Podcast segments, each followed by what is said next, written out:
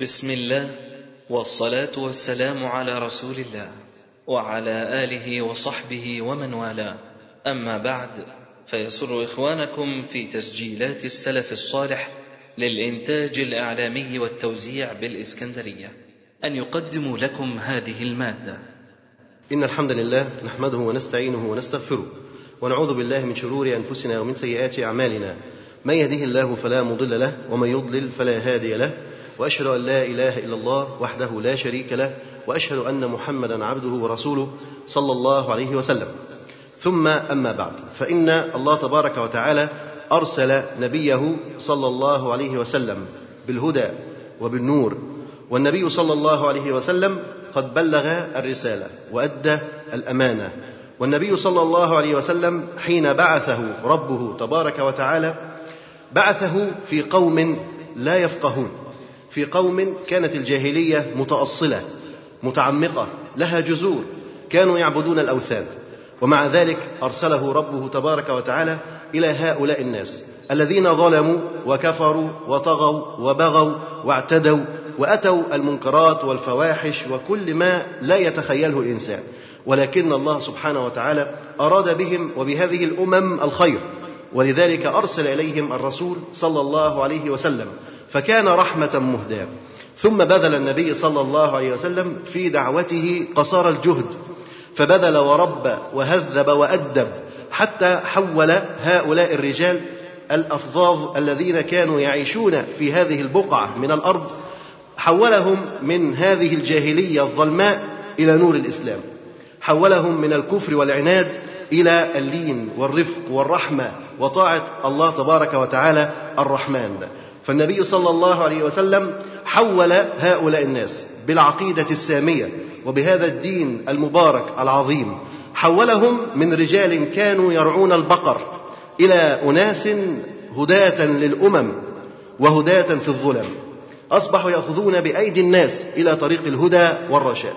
بعد ما كانوا ضلالا بعد ما كانوا في ضلال جعلهم الله سبحانه وتعالى بعد ذلك مصابيح هدى. ومشاعل هداية يهتدي بهم الخلق.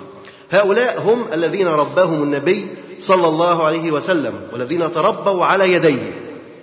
فمدحهم ربنا عز وجل وقال كنتم خير أمة أخرجت للناس. فهم المعنيون اولا بهذا الخطاب من رباهم النبي صلى الله عليه وسلم. كنتم خير أمة أخرجت للناس. وقال ربنا تبارك وتعالى محمد رسول الله والذين معه أشداء على الكفار. أشداء على الكفار رحماء بينهم. انظر هذا وصفهم. وصفهم ربنا تبارك وتعالى في التوراة وفي الإنجيل مدحهم الرب سبحانه وتعالى. ثم النبي صلى الله عليه وسلم يدافع عنهم ويقول أصحابي أصحابي لا تسبوا أصحابي. فوالذي نفس محمد بيده لو أنفق أحدكم مثل أحد ذهبا ما بلغ مد أحدهم ولا نصيفه. هؤلاء كانوا أطهر هذه الأمة قلوبا وأعمقها علوما وأقلها تكلفا. اختارهم الله سبحانه وتعالى لنصرة نبيه ولإقامة دينه فكانوا خير أمة أخرجت للناس. هؤلاء هم أصحاب الرسول صلى الله عليه وسلم وهؤلاء هم معجزة النبي صلى الله عليه وسلم. فإذا رأيت هؤلاء الرجال وإذا رأيت هؤلاء الأصحاب دل ذلك على عظمة هذا النبي الذي أرسله ربنا تبارك وتعالى فغير وحول به هؤلاء الناس. من عبدة أصنام من عبدة أوثان إلى أناس يبذلون الروح في سبيل الله تبارك وتعالى. يضحون لله عز وجل بكل ما يملكون بكل ما يملكون بذلا لله عز وجل. فهذا الدين وهذه العقيدة السامية تحول الإنسان وتغير الإنسان. وتغير مسار حياته بعد أن كان من أهل النار والعياذ بالله يجعله ربنا تبارك وتعالى بهذه العقيدة السامية وبهذا الدين الحنيف من أهل الجنة بإذنه ومنه وفضله تبارك وتعالى. ولذلك كان اختيار هذا الكتاب مرة أخرى صور من حياة الصحابة. حتى نعيش مع أصحاب الرسول صلى الله عليه وسلم من جديد. نعيش معهم فنتأدب كما تأدبوا ونتربى كما تربوا. فالنبي صلى الله عليه وسلم قد جعل منهم النموذج الفريد بل هم النموذج الأول الذي طبق الإسلام وعاش بتوجيهات النبي صلى الله عليه وسلم. أولئك الذين هدى الله فبهداه مقتدي النبي صلى الله عليه وسلم أثر فيهم وهذا الدين غير مجرى حياتهم. ولذلك إذا عشنا معهم ورأينا أفعالهم واهتدينا بهديهم لا شك أننا سوف نقترب منهم. فتشبهوا إن لم تكونوا مثلهم. إن التشبه بالرجال فلاح. وكانت هذه القصة من أولى القصص التي في هذا الكتاب. وهي قصة أنس بن مالك رضي الله عنه. غلام صغير. أنس بن مالك. غلام في العاشرة من عمره. في العاشرة من عمره حتى النبي صلى الله عليه وسلم يهتم بطفل في العاشرة من عمره ويكون له شأن وتكون له قصة ويكون له مواقف مع النبي صلى الله عليه وسلم. أنس بن مالك رضي الله عنه يدعو له النبي صلى الله عليه وسلم بالبركة في ماله وولده وعمره في ماله وولده وعمره. أنس بن مالك يموت وهو عنده مئة سنة. مئة سنة. يموت وعنده من الأولاد مئة وعشرين ويزيد. مئة وعشرين ولد خلي بالك. مئة وعشرين يعني لتحديد نسل. ولا واحد زائد واحد يساوي اثنين لا. واحد زائد واحد يساوي مئة وعشرين. مئة وعشرين. تخيل. واحد مثلا عنده النهارده 12 عيل يقول لك ده أنا عندي مدرسة. ده أنا هاخد فصل. ده 120 ده عايز ياخد مؤسسة. ده ياخد مؤسسة التربية والتعليم بحالها 120 ما حدش قام بقى قال لك أنت هتضعف اقتصاد الأمة. مش كده؟ يقول لك عيال كتير هتضعف اقتصاد الأمة هتدهور المجتمع هياكلوا منين وهيعيشوا منين وهيشربوا منين؟ كان أكثر الناس مالا. كان إذا سار في الطريق يتعثر في المال. يوشال حجرة كده ويلاقي تحتها أموال. إذا تاجر أي تجارة يسيرة يجد المال. تخيل؟ لماذا دعا له النبي صلى الله عليه وسلم بالبركة؟ بالبركة بالخير الكثير. في ماله فأصبح المال كثير يأتيه من حيث لا يدري. في ولده 120 ويزيد. ده غير الكسور. 120 طبعا أرقام خيالية. أنت تكون متأكد مش يمكن 12 وأنت يعني متأثر قوي ب 12 دي. لا 120 واحد اتنين صفر. تخيل. 120 ومع ذلك لم يعاني المجتمع وقتئذ من أي تخلف ولا من أي تأخر بل تخيل أن هؤلاء يحملون القرآن ويحملون السنة ويحملون الدين. أين يذهب أنس رضي الله عنه؟ إذا كان الوالد أبناؤه 120 منهم اللي يحفظ القرآن منهم اللي يحفظ السنة منهم اللي يجاهد في سبيل الله منهم منهم منهم يخدمون الدين في كل مكان. 120 واحد. هذا أنس رضي الله عنه. مال وأولاد كثيرة وعمر طويل. أنس رضي الله عنه يخدم هذا الدين ويحفظ سنة النبي صلى الله عليه وسلم. بل ويحفظ من هذه الأحاديث المباركة. التي سمعها من في النبي صلى الله عليه وسلم 2286 حديث. تخيل سمع من في الرسول صلى الله عليه وسلم وحفظ 2286 حديث. يعني ده تقريبا أكثر من نص اللي في البخاري. من غير تكرير من غير مكرر أكثر من نص اللي في البخاري. 2286 حديث. واحد فقط يحفظ للأمة 2286 حديث. إذا كيف كان استيعابه وكيف كان علمه رضي الله عنه؟ فأنس رضي الله عنه رجل قد دعا له النبي صلى الله عليه وسلم. توفي أنس رضي الله عنه سنة 93 هجرية. سنة 93 هجرية. متى التحق أنس بالنبي صلى الله عليه وسلم؟ أنس كان عنده عشر سنين. أنس لما التزم مع الرسول عليه الصلاة والسلام كان عنده عشر سنين. وعاش مع الرسول عليه الصلاة والسلام عشر سنين. يبقى الرسول عليه والسلام توفي وأنس عنده كم سنة؟ عشرين سنة. يعني لسه راجل في ريعان شبابه. عاش بعديه عاش مئة سنة. يعني عاش كمان كام؟ 80 سنة بعد وفاة الرسول صلى الله عليه وسلم. في عشر سنين فقط يحفظ 2286 حديث. غير الفقه وغير العلم وغير الورع غير الزهد والعبادة وما نقله عن النبي صلى الله عليه وسلم. أنس رضي الله عنه نحكي قصته. كيف بدأ أنس مع النبي صلى الله عليه وسلم؟ أولا هو اسمه أنس ابن مالك الأنصاري الخزرجي. أنس ابن مالك أنصاري خزرجي. أنصاري خزرجي. يبقى كان عايش في مكة ولا في المدينة؟ يبقى عايش في المدينة. ولذلك لم يرى النبي صلى الله عليه وسلم إلا عندما أتى النبي صلى الله عليه وسلم إلى المدينة. كان أنس رضي الله عنه يعني في ريعان حياته وبداية شبابه وكانت أمه اسمها الغميصاء أو الرميصاء. هي كنيتها أم سلمة هي كان اسمها الغميصاء أو الرميصاء بنت ملحان هذه هي أمه. وهذه المرأة كانت ذكية وفطنة ومؤمنة ومحبة لدين الله تبارك وتعالى ولرسول الله صلى الله عليه وسلم. ولذلك زرعت حب الرسول صلى الله عليه وسلم في قلب أنس. كان عندها إيمان بالله عز وجل وبرسوله صلى الله عليه وسلم. ولذلك انعكس هذا الإيمان على طفلها الصغير على وليدها. فتأثر أنس بالرسول صلى الله عليه وسلم.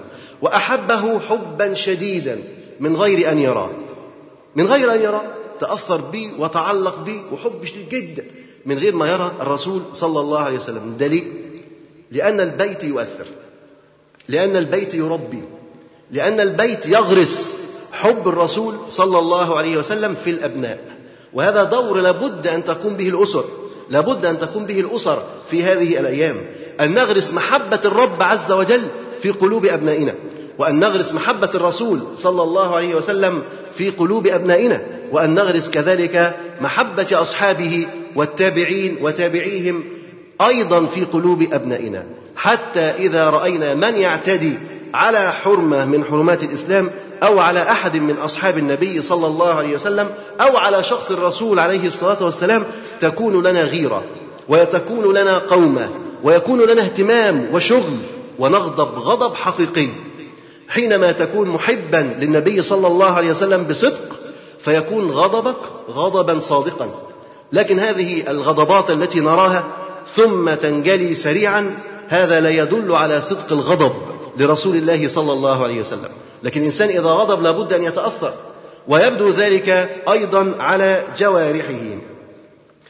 الناس كلها كانت تنتظر مجيء النبي صلى الله عليه وسلم إلى يثرب إلى المدينة. سمعوا أنه سيهاجر إلى المدينة فكانوا مشتاقين إلى رؤية الرسول صلى الله عليه وسلم. وكلنا يعرف أن مصعب بن عمير رضي الله عنه كان له السبق إلى المدينة فسبق رسول الله رسول الله صلى الله عليه وسلم إلى المدينة ودعا إلى الله عز وجل وأسس معاني الإسلام ومباني الإسلام وآمن الناس بل خلق كثير. آمنوا على يدي مصعب بن عمير رضي الله عنه. وأصبحت المدينة مؤهلة ومهيئة لاستقبال الرسول صلى الله عليه وسلم. ولذا عندما سمعوا بقدوم النبي صلى الله عليه وسلم كانوا يتهللون فرحا ويستبشرون بمجيئه صلى الله عليه وسلم. ليس الكبار فقط ولكن الكبار وقبلهم كذلك الصغار. الفتيان وصغار الفتيان. الفتيان وصغار الفتيان كانوا يرتقبون مجيء النبي صلى الله عليه وسلم.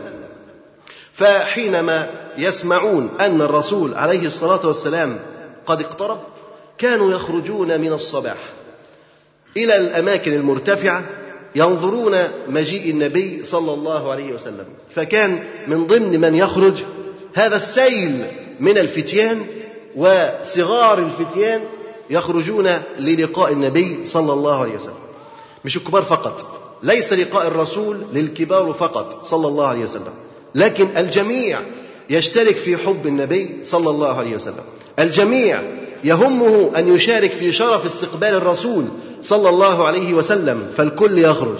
والصغار قبل الكبار يخرجون ويهرولون إلى أماكن مرتفعة ينظرون فيها إلى النبي صلى الله عليه وسلم مع إشراقة كل صباح. ثم إذا أخبروا بأنه لم يأتي عادوا إلى بيوتهم محزونين مكروبين. طب ليه يرجعوا محزونين؟ حب لقاء الشوق إلى لقاء الرسول صلى الله عليه وسلم. فلما لم يتحقق يحزنوا ويتألموا لأنهم كانوا ينتظرون رؤية الرسول صلى الله عليه وسلم. وهذا يدل على صدق الشوق إلى رؤية النبي صلى الله عليه وسلم. ولهم الحق في ذلك. تخيل إن الرسول عليه الصلاة والسلام على بعد 500 كيلو متر منك. فأنت قطعا بإذن الله ستراه. فأنت تتشوق إلى رؤيته.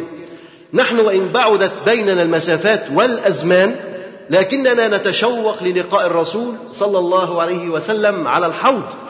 على الحوض حيث يقف النبي صلى الله عليه وسلم ويشرب الناس من حوضه صلى الله عليه وسلم. فالشوق أيضا يحدونا لكن هؤلاء الذين كانوا ينتظرون حقا شخص النبي صلى الله عليه وسلم فكانوا ينتظرون مجيئه بين لحظة وأخرى.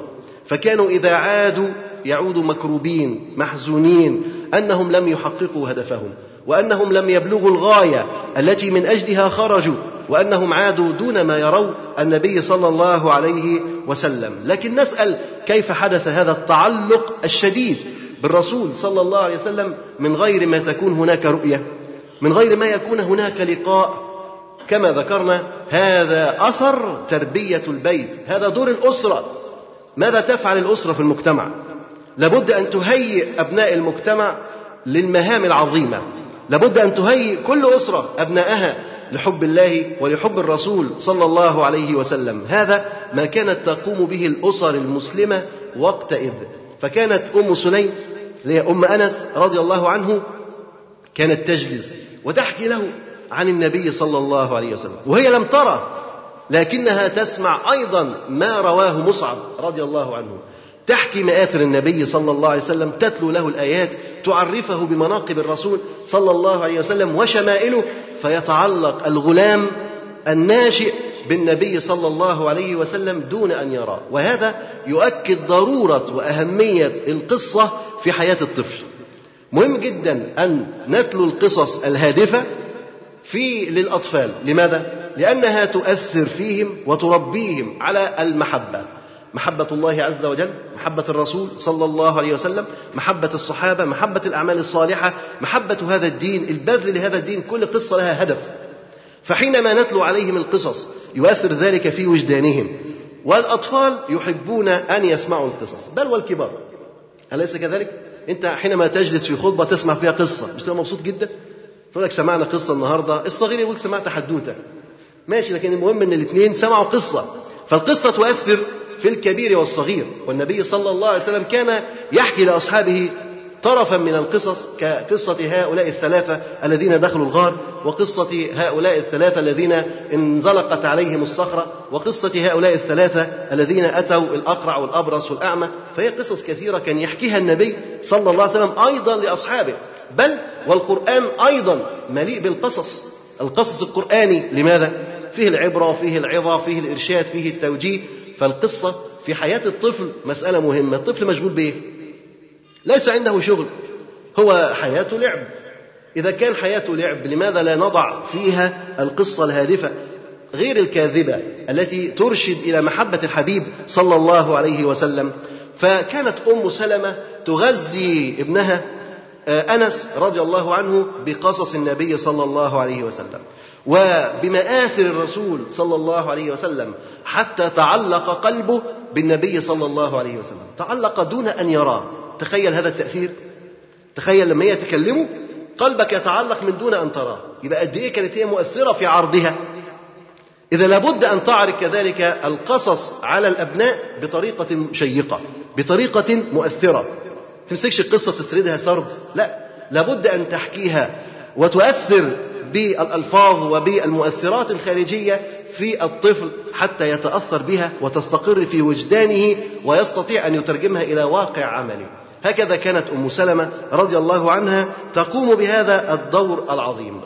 فكانت تحكي وتؤثر تأثيرا كبيرا. فكان الغلام بعد ما يسمع أن النبي عليه السلام لم يأتي فكان يرجع إلى بيته كئيبا محزونا. طبعا لم يظفر هذا الغلام بمحبوبه هذا المرة لم يظفر برسول الله صلى الله عليه وسلم مع صغر سنه وشدة تعلقه. هل ينام في بيته ولا يكرر العودة مرة ثانية؟ ما ممكن أنا رحت النهاردة وتعبت وقفت في الشمس؟ كان أصحاب الرسول عليه السلام أنفسهم إذا ذهبوا إلى الجبال وإلى الأماكن المرتفعة يعودون وهم متعبين. إرهاق وتعب وجهد من الشمس والحر. ما بالك بالأطفال؟ كان ممكن الطفل يقول أنا مش رايح تاني. لكن إيه اللي يخليه يجي تاني؟ شدة حبه وشوقه للرسول صلى الله عليه وسلم. أنت تألمت أوي؟ يعني أنت مثلا ممكن تكون جيت درس من الدروس وروحت البيت اتضربت علقة. طب إيه اللي يخليك تيجي تاني الدرس؟ إنك أنت أكيد تاثرت بالدرس وبتحب الدرس. عشان كده تعود إلى الأمر مرة ثانية. هذا أنس رضي الله عنه يذهب في حر الشمس حر الظهيرة منذ طلوع الشمس. إلى أن تغرب الشمس ويقول لم ياتي النبي صلى الله عليه وسلم يرجع مكروبا محزونا ومع ذلك يعاود الكرة في اليوم التالي مع إشراقة الشمس. لم يتخلف. إصرار على الوصول إلى هدفه. إصرار على رؤية الرسول صلى الله عليه وسلم حتى يظفر بهذا الخير العظيم. وفي ذات صباح يقول إن في يوم من هذه الأيام هتف رجال المدينة أن النبي صلى الله عليه وسلم غدا قريبا من المدينة. خلاص الرجال الكبار جالهم إخبارية أن الرسول صلى الله عليه وسلم قرب. يعني خلاص أوشك أن يصل إلى المدينة. فتفق الرجال يتجهون نحو الطريق الميمون المؤدي إلى مجيء النبي صلى الله عليه وسلم الذي يحمل معه الهدى والنور. ومضوا يتسابقون إليه جماعات جماعات. تتخللهم أسراب من صغار الفتيان. تزغرد على وجوههم فرحة تغمر قلوبهم الصغيرة وترتع أفئدتهم الفتية. مع هؤلاء الرجال الكبار الذين كانوا يتجهون إلى لقاء النبي صلى الله عليه وسلم كان بين أقدامهم وبين أيديهم تجري أسراب مش واحد ولا اثنين. هذا الشوق كان شوق عام. هذا الحب كان حب عام يغمر المدينة بأسرها. هذا الجهد الذي بذلته أم أنس رضي الله عنها في تأديبه وتهذيبه وإعداده للقاء النبي صلى الله عليه وسلم بذلته كل الأمهات في المدينة. لم يكن هذا جهد امرأة واحدة بل كان جهد الأمهات وكأنها سياسة موجهة أن يتوجه الجميع إلى تربية النشء على حب النبي صلى الله عليه وسلم. ولذلك الصبيان كلهم يخرجون أسراب أمام أصحاب النبي صلى الله عليه وسلم أمام هؤلاء الذين لم ينعموا حتى اللحظة بصحبة الرسول صلى الله عليه وسلم. دول لسه ما شافوهوش يبقوا أصحاب؟ لسه لسه كلها دقائق أو ساعات ويكونوا أصحاب. تتقلب الصفحة بعد ما كانوا رجال عاديين جدا لكنهم بعد لحظات يكونوا أصحاب يخلدوا في سجل التاريخ أنهم أصحاب الرسول صلى الله عليه وسلم. فكان هؤلاء الصبيان يجرون أسرابا بين يدي أصحاب النبي صلى الله عليه وسلم. طبعا الشوق يملأ الجميع ليس الصغير فقط الصغير والكبير. وهنا نرى مشاركة الصغير مع الكبير في هذه الأحداث العظيمة أن المجتمع لا يحقر دور الصغير. المجتمع لا يحقر دور الصغير. ما يقولش لا إحنا طالعين نقابل الرسول عليه والسلام. إيه العيال دي؟ ارجعوا روحوا ولا احبسوهم؟ لا. المجتمع يهتم بتربية النشء يهتم بهذه الناشئة الجديدة ولذلك يتركها تسعى بين يديه يتركها تنشأ. وهؤلاء الفتيان يكون لهم السبق. طبعا هم صغيرين هيجروا أكتر. وهيعرفوا يوصلوا فيكون لهم السبق في لقاء ورؤية النبي صلى الله عليه وسلم. فالصغار يشاركون الكبار في المهام العظيمة في المجتمع الإسلامي والمجتمع الإسلامي لا يحقر دور الطفل الصغير. ما يقولش لا ده ملوش لازمة. كتير جدا نسمع في البيت أنت لسه عيل صغير أو أنت لسه صغير يبقى خلاص بقى في جامعة ويقول له أنت لسه صغير. يقول له مثلا يا الراجل خرج اتخرج خلاص ولسه بس ما اشتغلش. يقول مثلا لأبوه عايز أتجوز. يقول له تتجوز إيه يا ابني؟ ده أنت لسه صغير. ده أنت لسه عيل. الله؟ أنت عايزه بعد ما خلص دراسة جامعية يكون لسه عيل؟ ده عنده كام سنة؟ ده خلاص ده عنده داخل على 20 سنة. يقول له أنت لسه طفل صغير. أنت لسه صغير. أنت لسه ما كبرتش. طب هيكبر إمتى ده؟ ده لما يدخل في الأربعين نقول عليه بقى كبير. آه ساعتها يكبر طب وده يتجوز إمتى؟ لما يكون عنده 40 سنة؟ طب وينعم بشبابه إمتى؟ ويخلف إمتى؟ ده لما يتجوز عنده 40 سنة. ويخلف ما يلحقش يقعد مع العيال 20 سنة ولا 10 سنين ويموت. ما لحقش يتنعم لا بالذرية ولا بالزوجة ولا بالعيشة الهنية. هيعمل إيه ده؟ لماذا لا يتزوج زواجا مبكرا؟ المهم مش عايزين ندخل على موضوع الزواج لحسن كلكم هتقولوا لي عايزين نتجوز زواجا مبكرا. لكن أصحاب النبي صلى الله عليه وسلم كانوا يحرصون على مشاركة هؤلاء الأطفال في الحياة الاجتماعية. فكانوا يهتمون بهم. ما كانوش بيحقروا من شأنهم. بل إن الأم نفسها هي التي كانت تدفع الغلام إلى لقاء الرسول صلى الله عليه وسلم. تقول له روح روح قبله روح على الجبل اطلع في المدينة. امشي مسافة بعيدة استقبل الرسول عليه الصلاة والسلام. ما كانش فيه خوف ما كانش فيه رعب. النهارده ممكن تكون الأم خايفة. الابن مثلا عايز ينزل يصلي في الجامع اللي تحتيهم. تقول له لا بلاش لحسن في ناس كده ملتحية وفي ناس سنية وممكن يمسكوك. طب وبعدين؟ لا ما تصليش في الجامع ده. روح جامع تاني صلي فيه. يروح ثاني يصلي يصلي في جامع بعيد انت بتتاخر لا بلاش صلي في البيت. ينزل يصلي الفجر يقول لا الدنيا ضلمه الكلاب تعضك. طب وبعدين؟ إلى متى هذا الخوف؟ وكيف سينشأ جيلا شجاعا؟ إذا كانت الأمهات تربي الأبناء على هذا الجبن وهذا الخوف وهذا الخور وهذا الضعف. هذا الغلام لا تفوت الفرصة عليه. وأنت كأب وكأخ لابد إنك أنت لا تفوت الفرصة على أبنائك وعلى اشبالك أن يشتركوا في المواقف التاريخية التي ستحفر في تاريخ البشرية. مجيء النبي صلى الله عليه وسلم ودخوله إلى المدينة واستقبال أهل المدينة للرسول صلى الله عليه وسلم حدث تاريخي. كل الناس حتى اليوم يحتفلون به وإن كان الاحتفال به إيه؟ بدعة. الهجرة وما الهجرة والحاجات ديت الاحتفال بها بدعة. لكن كل الناس تذكرها أم لا؟ كل الناس تذكر هذا الحدث التاريخي الذي خرج فيه النبي صلى الله عليه وسلم من مكة ودخل المدينة وبدأ تأسيس الدولة.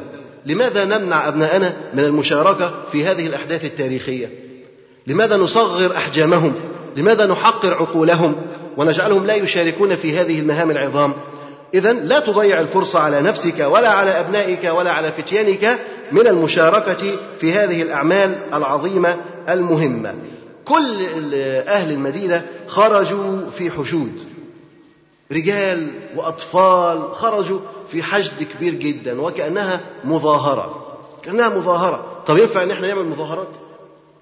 لنطالب بحقوقنا أو نطالب بحرق العلم أو نطالب بإخراج معرفش مين منين هل يجوز إن إحنا نخرج ونقول لك النبي عليه عمل مظاهرة ما هم الصحابة خرجوا ما هم يقول لك عملوا مظاهرة يجوز أم لا يجوز؟ لا يجوز طبعا هذا استقبال. هذا استقبال لما أقول لك مثلا أبوك جاي المطار جاي من العمرة جاي من الحج. هتبص تلاقي أخوك وأختك وخالتك وعمتك وجيران أبوك وجيران الدنيا كلها رايحة تقابل أبوك عشان جاي من العمرة ولا جاي من الحج. هل هذه مظاهرة ولا ده استقبال؟ هذا استقبال يدل على الحب والوفاء وحفاوة الاستقبال وليس مظاهرة. حتى لو كانت مظاهرة هل شاركت فيها النساء؟ لقينا النساء بيشاركوا في المظاهرة وطالعين بالحجاب بتاعهم واللي تصوت واللي تعيط عشان ترجع الحقوق لأصحابها. هل رأينا هذا في حياة النبي صلى الله عليه وسلم؟ لا. أين كان الأطفال؟ كانوا مع الرجال. أين كانت النساء؟ كن على الأسطح. كن على الأسطح. النساء والصبايا الصغار اللي هم البنات الصغيرين كانوا فين؟ ما كانوش بيختلطوا بهذا التجمع. شايفين الناس كلها محتشدة لرؤية الرسول صلى الله عليه وسلم. أين كنا؟ فوق الأسطح. طلعت كل واحدة فوق السطح بتاعها تتفرج. ترى الرسول صلى الله عليه وسلم يقول وكان في طليعة هؤلاء الصبية أنس بن مالك الأنصاري رضي الله عنه أقبل الرسول صلى الله عليه وسلم مع صاحبه الصديق ومضيا بين أظهر الجموع الزاخرة من الرجال والولدان. أما النسوة المخدرات والصبايا الصغيرات النسوة المخدرات اللي هم إيه؟ اللي هم مستترات في البيوت اللي هم ما بيخرجوش بيحتكوا بالمجتمع. فيش اختلاط في المجتمع الإسلامي هؤلاء النسوة فكنا يجلسن فوق الأسطح. فقد علونا سطوح المنازل وجعلنا يتراءين صلوات الرسول صلى الله عليه وسلم ويقولن أيهم هو أيهم هو. ليه بيقولوا كده؟ عشان هو جاي هو مين؟ هو وأبو بكر الصديق رضي الله عنه. هم الاثنين ماشيين مع بعضهم فكل واحدة منهم تقول لك أيهم هو؟ مين هو؟ انظر شوف المحبة والشق. مين هو؟ مين هو؟ الاثنين جنب بعضهم بس مين هو الرسول صلى الله عليه وسلم؟ طب دي تستشف منها إيه. مين هو الرسول صلى الله عليه وسلم؟ ده ولا ده؟ نعم. تواضع النبي صلى الله عليه وسلم إيه تاني؟ ماشي. قرب شبه أخلاق وهدي الصديق من أخلاق النبي صلى الله عليه وسلم وهذا أثر الصحبة أثر الصحبة. الصديق يصاحب النبي صلى الله عليه وسلم 13 عاما لا يتأثر بهديه لا يتأثر بسمته لا يتأثر بخلقه لا يتأثر بسلوكه تأثر. وكأن التأثر تطابق. النساء بتقول أيهم هو؟ مين هو؟ وهذا يؤكد ضرورة وأهمية صحبة المربي. إنك أنت لو صحبت المربي بعد حين تنتقل إليك اخلاقه وسماته وهديه وكل ما عنده ينتقل إليك تدريجيا. اذا صحبة الرسول عليه الصلاة والسلام صحبة المربي كان لها أثر في انتقال هدي وسمت هذا المربي إلى المتربي لدرجة إن النساء يقولن أيهم هو؟ مين فيهم الرسول صلى الله عليه وسلم؟ ويدل أيضا على هيبة الصديق رضي الله عنه وهيبة النبي صلى الله عليه وسلم وتواضعهما. النبي صلى الله عليه وسلم متواضع والصديق أيضا متواضع لكن الاثنين عليهم هيبة. وليس هناك مانع من وجود الهيبة والتواضع.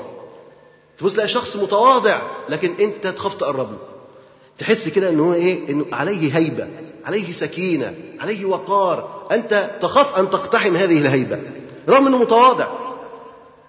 وكان هذا من شأن الرسول عليه الصلاة والسلام أن من يراه من أول مرة يهابه.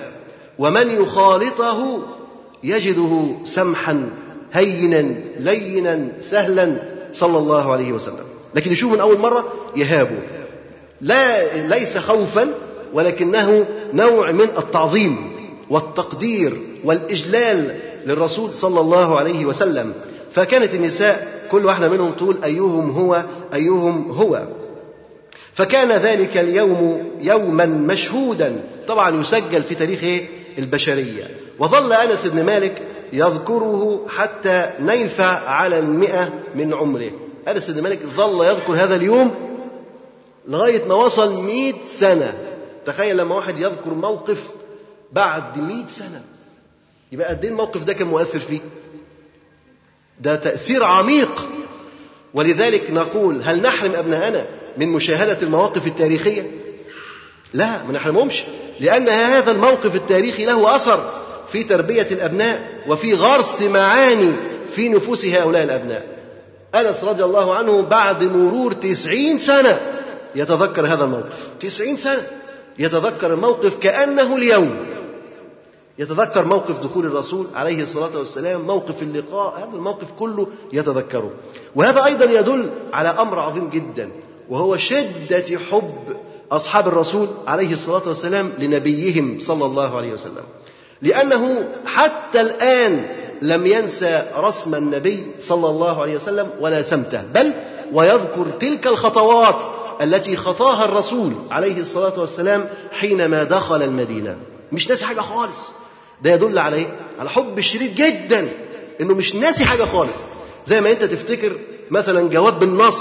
يبقى الجواب ده أنت بتحبه جدا جدا. كذلك هؤلاء كانوا يحبون الرسول عليه الصلاة والسلام حبا عميقا. ولذلك بعد مرور تسعين سنة لا ينسى هيئة ولا رسم ولا شكل الرسول صلى الله عليه وسلم. انت ممكن بعد مثلا عشرين سنة من وفاة والدك تنسى كان شكله إيه بالظبط. ممكن عادي مفيش مشكلة. ممكن تبقى ناسي هو كان كان إيه عامل إيه ولا مخلي إيه وكان فيه إيه وكان لونه إيه بالظبط. ممكن تنسى. ممكن تنسى. لكن أصحاب الرسول عليه الصلاة والسلام هل ينسون النبي؟ حتى بعد مرور تسعين سنة؟ لا لا ينسون الرسول صلى الله عليه وسلم. وهنا أيضا نرى مسألة مهمة. إن أنس تأثر بالرؤية من أول مرة. وهذا يؤكد أن اللقاء من أول مرة له أثر كبير في تكوين الشخصية وتكوين الرأي. أنت لو قابلت واحد لأول مرة وحصل بينك وبينه مشادة وتعركته. يبقى هو هيعرف إن أنت طول عمرك بتاع مشاكل وبتاع عراك ومش راح هينسالك إنك اتعاركت معاه في يوم من الأيام. ولا ممكن ينسى؟ لا مش راح ينسى. لأن أول لقاء بيك كان صدمة كان عراك كانت مشكله والناس بتقول ما محبة إلا بعد عداوة. وده مثل باطل. ده مثل باطل. هو لازم يكون في عداوة عشان في محبة اطلاقا. بالعكس إذا حدثت العداوة فإنها تستقر في سويداء القلب. مع وجود محبة بعد كده. لكن لا يمكن ينسى إنك أنت أول من أساء إليه. مش ممكن ينساها ولذلك الطفل الصغير أنت إذا اسأت إليه اليوم منذ لقائك الأول به مش ممكن ينسى إنك أنت اللي قلت له امشي بره الجامع. مش ممكن ينسى إنك أنت اللي ضربته. مش ممكن ينسى إنك أنت اللي قعدته ومديته على رجله. مش ممكن ينسى الحاجات دي خالص. أيوه كنت بتحفظه القرآن بس كنت تجيب له خرطوم عمال تضربه بيه. ما هذا؟ هل هذا تأديب أم تعنيف؟ الطفل يخرج وهو ملؤه الكبت والكراهية لهذا الذي كان يعلمه القرآن. لماذا؟ لا لأنه كان يعلمه القرآن ولكن لأنه كان يؤلمه ويتعبه بهذا الضرب المؤلم. ولذلك هذا الضرب له ضوابطه. ونقول إن التأثير من أول مرة له أثر كبير جدا. ولذلك احرص دائما في دعوتك أن تحسن الاستقبال. وتحسن الاستهلال. فهذا أسيد بن حضير رضي الله عنه حينما جلس في الحديقة ينتظر أسعد ابن زرارة أو أسعد بن زرارة كان يجلس فقال آه هذا سيد قومه. فأحسن التأتي إليه. أحسن التأتي إليه. أول حاجة أن أنت تحسن التأتي. أن الصورة الأولى والمنظر الأول المشهد الأول واللقاء الأول لابد أن هو يكون لقاء ملؤه الدفء والحنان والرحمة والحب والمودة حتى بين الكبار. افرض مثلا أنت واحد لسه عايز تدعوه وتكلمه عن هذا الدين وتكلمه في الصلاة والطاعة والعبادة كم يقول لك إيه بتدعوه يعني لسه بتدعوه؟ لابد أن تتلطف معه. لابد أن تكون رفيقا معه. لكن لو أنت أخذته بالشدة وبالغلظه وبالعنف هو سينفض منك يبعد عنك. رغم إن هو ممكن يكون بيعمل منكرات افرض مثلا واحد بيشرب سجاير وأنت عايز تقول له بطل سجاير. لو أنت اقتحمته وهددته أو زعقت له أو شتمته أو أهنته أو جرحته بحجة إنك أنت بتقول له بطل السجاير اولا هيعاند ومش هيبطل سجاير. تاني حاجة لن ينسى لك أنك أهنته وأحرجته وكنت سبب في إحراجه بين الناس. ولذلك حتى لو بطل سجاير لا يذكرك أنت بالفضل. يقول لك مش هو. ده أهني ده أحرجني ويفضل فاكرها على طول ولا يتأثر بك. لكن لابد أن تحسن التأتي.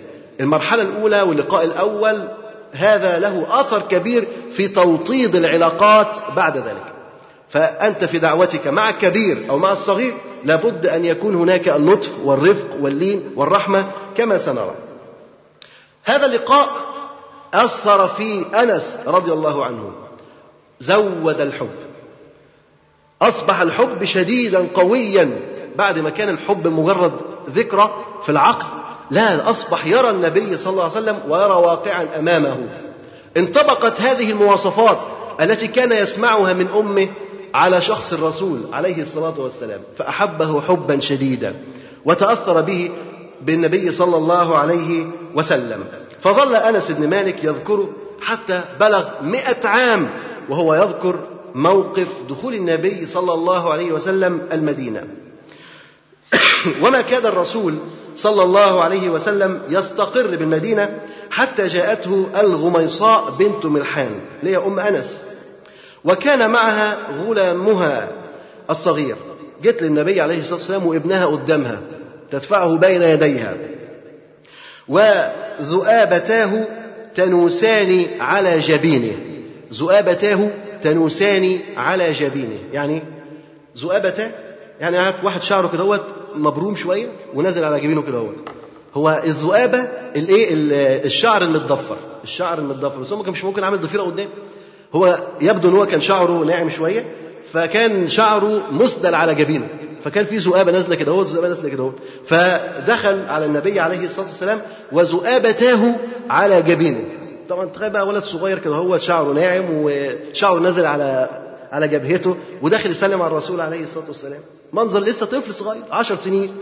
وذؤابتاه تنوسان على جبينه. ثم حيت النبي عليه الصلاة والسلام وقالت يا رسول الله لم يبق رجل ولا امرأة من الأنصار إلا وقد أتحفك بتحفة إلا وقد أتحفك بتحفة. بتقول له يا رسول الله ما فيش واحد من الأنصار إلا وعمل بر. إما أن هو قال لك كلمة لطيفة أو يعني جاب لك هدية أو دعا للنبي صلى الله عليه وسلم أو يعني تقرب إليك بشيء كل واحد عمل حاجة. أنا اللي ما عملتش. أنا مش لاقي حاجة أعملها. امرأة ضعيفة مش لاقي حاجة تعملها. فماذا تقدم هذه المرأة؟ فقالت وإني لا أجد ما أتحفك به غير ابني هذا. مش لاقي حاجة أديها لك يعني من باب البر غير ابني. ابني ده خده. ابني انظر. يعني الواحد يفكر إنك أنت تجيب هدية للنبي صلى الله عليه وسلم أي حاجة وأعظم حاجة. لكن مين يتخيل إن ابنك يبقى هو الهدية؟ إن ابنك يبقى هو اللي أنت هتقربه للرسول صلى الله عليه وسلم تدول ينتفع به صلى الله عليه وسلم غير ابني هذا. طبعا الواحد ما يتخيلش إن في أم ممكن تقدم للرسول صلى الله عليه وسلم ولخدمة الدين ابنها بهذه الطريقة. نسأل كده مين مننا أم قدمته لخدمة الدين؟ بالعكس أنت ممكن تكون أمك بتحاربك في الدين. أحيانا بعض الأمهات يحاربن الأبناء في الدين. أنت ليه لابس بنطلون قصير؟ أنت كده عامل زي الشحاتين. أنت ليه مش عارف ليه ليه عامل كده؟ وتفضل تحاربه. أنت ليه مربي دقنك عامل لي زي الأساوسة؟ وأنت ليه عامل ليه؟ وتفضل هي اللي تحاربه. ولو قصر بنطلونه تقوم جاية مطولاه لو مش عارف إيه تقوم جاية حرقاه لو عمل إيه؟ ممكن تجد هذه الحرب من الأمهات في البيوت بعض الأمهات يفعلن هذا. لكن تخيل إن أم أنس رضي الله عنها مش لاقيه حاجة معززة مكرمة إلى نفسها وحبيبة إلى نفسها تقدمها للنبي صلى الله عليه وسلم من باب أنها تتحفه بها إلا ابنها فتقدم ابنها. تقدم ابنها معناها إنها فعلا تؤثر حب النبي صلى الله عليه وسلم وخدمة هذا الدين على نفسها. لكنها توقف ابنها لخدمة هذا الدين. توقف ابنها ابنها يبقى وقف لخدمة هذا الدين. ما وراهوش مشكلة ما وراهوش مهمة ما وراهوش عمل غير إن هو يكون في خدمة الرسول صلى الله عليه وسلم. تقول ولا أجد ما أتحفك به غير ابني هذا فخذه فليخدمك ما شئت. خذه يخدمك بما تشاء. بعد نظر لهذه المرأة بعد نظر امرأة تنظر لمصلحة ابنها. واحد يقول لك هي مصلحة ابنها إنه يشتغل خدام؟ آه. أنت لما تعرف هو عند مين؟ تقول يا ريتني أنا وأبويا وعيلتي نبقوا خدامين عند النبي صلى الله عليه وسلم. مش كده؟ هذه المرأة تقدم ابنها فلذت كبدها إلى النبي صلى الله عليه وسلم ليخدمه. يخدمه يعني تحت إيده. يقول له روح هات كذا اعمل كذا خلي كذا سوي كذا. تفتكر هذا الطفل الصغير لا يتربى في بيت النبوة؟ لا يتأثر وهو في حجر النبي صلى الله عليه وسلم. لا يتعلم شيء من سمت وهدي الرسول صلى الله عليه وسلم. هذه المرأة كانت تنظر إلى الأمام إلى مستقبل ابنها الزاهر. هذه المرأة لم ترى أن مستقبل ابنها أن هو يكون مستشار ولا أن هو يكون محامي ولا أن هو يكون دكتور ولا أن هو يكون مهندس فقط لا.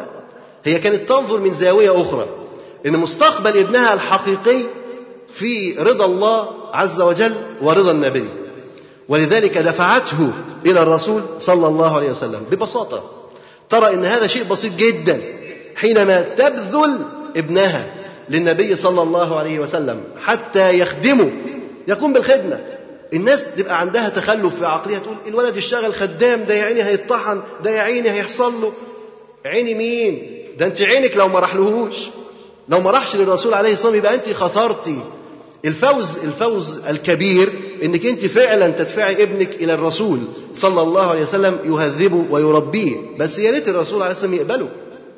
ولكنها تدفعه. تقول ما لقيتش حاجة. اضحفك بيها. مش حاجة أهديك بيها. إلا ابني ده تدفعه إلى النبي صلى الله عليه وسلم. هذه المرأة تقدم ابنها ليحفظ السنة.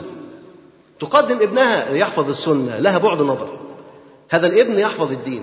هذا الابن يحفظ السنة يحفظ على الناس أمر دينهم وينقل لهم عن هدي نبيهم ولذلك تضعه هنا في هذا المكان. هذا الطفل الصغير منذ اللحظة الأولى يهيأ لحفظ سنة الرسول صلى الله عليه وسلم. فأنت هيأت نفسك لأي شيء. أنت دلوقتي في هذا السن هيأت نفسك لإيه؟ ما الدور الذي تقوم به؟ ما الدور الذي تقوم أنت به؟ في هذا المجتمع وفي هذه الأمة وفي هذه الدعوة. ما الدور؟ هذا طفل صغير عشر سنوات ويؤهل لدور قيادي ريادي. دور يحفظ للأمة دينها. 2286 حديث فقط من لسان النبي صلى الله عليه وسلم. غير غير غير حاجات كتيرة جدا. دول بس دول اللي من لسان الرسول صلى الله عليه وسلم مباشرة. غير هديه اللي هيقول اللي بعد كده أنس رضي الله عنه يقول وكان من هديه صلى الله عليه وسلم أن يفعل كذا وكذا. يعني ينقل لنا حياة الرسول صلى الله عليه وسلم يعني خطوة بخطوة. عشر سنوات يرافق النبي صلى الله عليه وسلم. ما ينقلش ما يعرفش يفصل.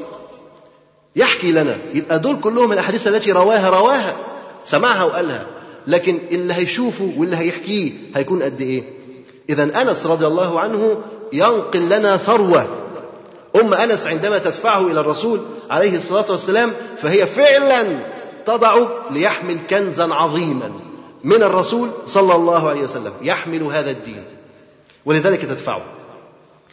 النساء عندنا هل يفكرن بهذه الطريقة؟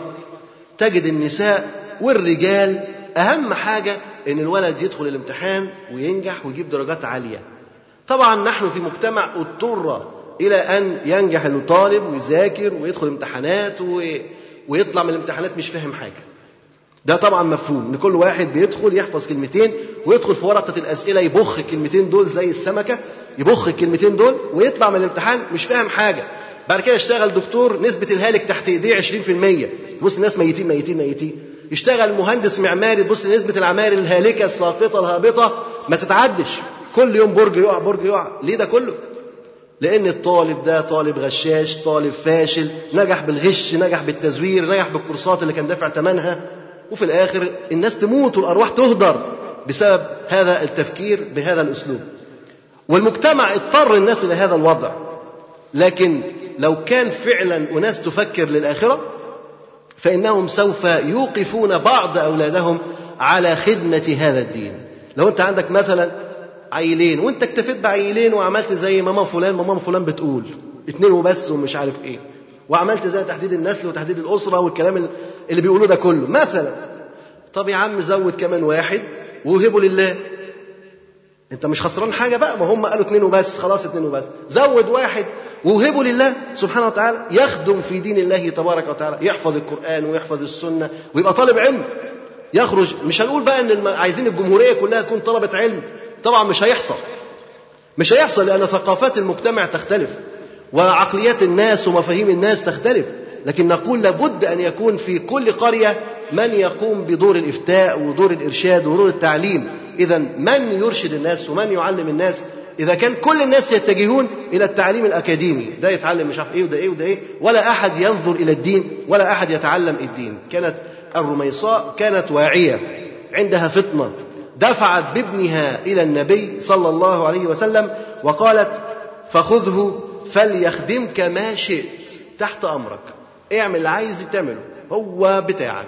خذه انظر خذه يخدمك ما شئت. رد فعل النبي صلى الله عليه وسلم.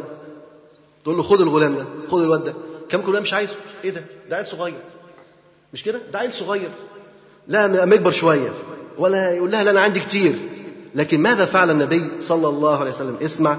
يقول فهش النبي صلى الله عليه وسلم للفتى الصغير وبش. هش وبش. يعني ابتسم وأقبل عليه بوجهه. ابتسم وأقبل عليه بوجهه. تخيل لما طفل صغير النبي صلى الله عليه وسلم يضحك له ويبص له ومش كده وبس ويمسح على رأسه بيده صلى الله عليه وسلم وتمس أنامله ذؤابته. يعني بص مسح على رأس الغلام كده هوت وبعدين إيده الثانية قامت جاية مسحه إيه الذؤابة اللي كانت مدلدلة دي؟ الذؤابة مسحها كده هوت صلى الله عليه وسلم. فيجد الغلام برد انامل النبي صلى الله عليه وسلم على جبهته. يشعر كده براحة راحة لما النبي صلى الله عليه وسلم يحط إيده على دماغك ما شاء الله. شوف الغلام يتأثر إزاي؟ تأثر غير عادي. والنبي عليه الصلاة والسلام يمسح جبين يمسح رأس الولد الصغير. يمسح رأسه ويمسح كمان ذؤابته هكذا ويبش له يضحك يبتسم يقبل عليه بوجهه. مش يركنه على جنب يهمله. لا يبش له. تفتكر أثر اللقاء دوت في حياة الغلام يعمل إيه؟ ده يغير مجرى حياته. تخيل الطفل الصغير كده انت بصيت له وضحكت له وقمت ماسح على راسه كده هوت. وغيرك بيقول له امشي بره.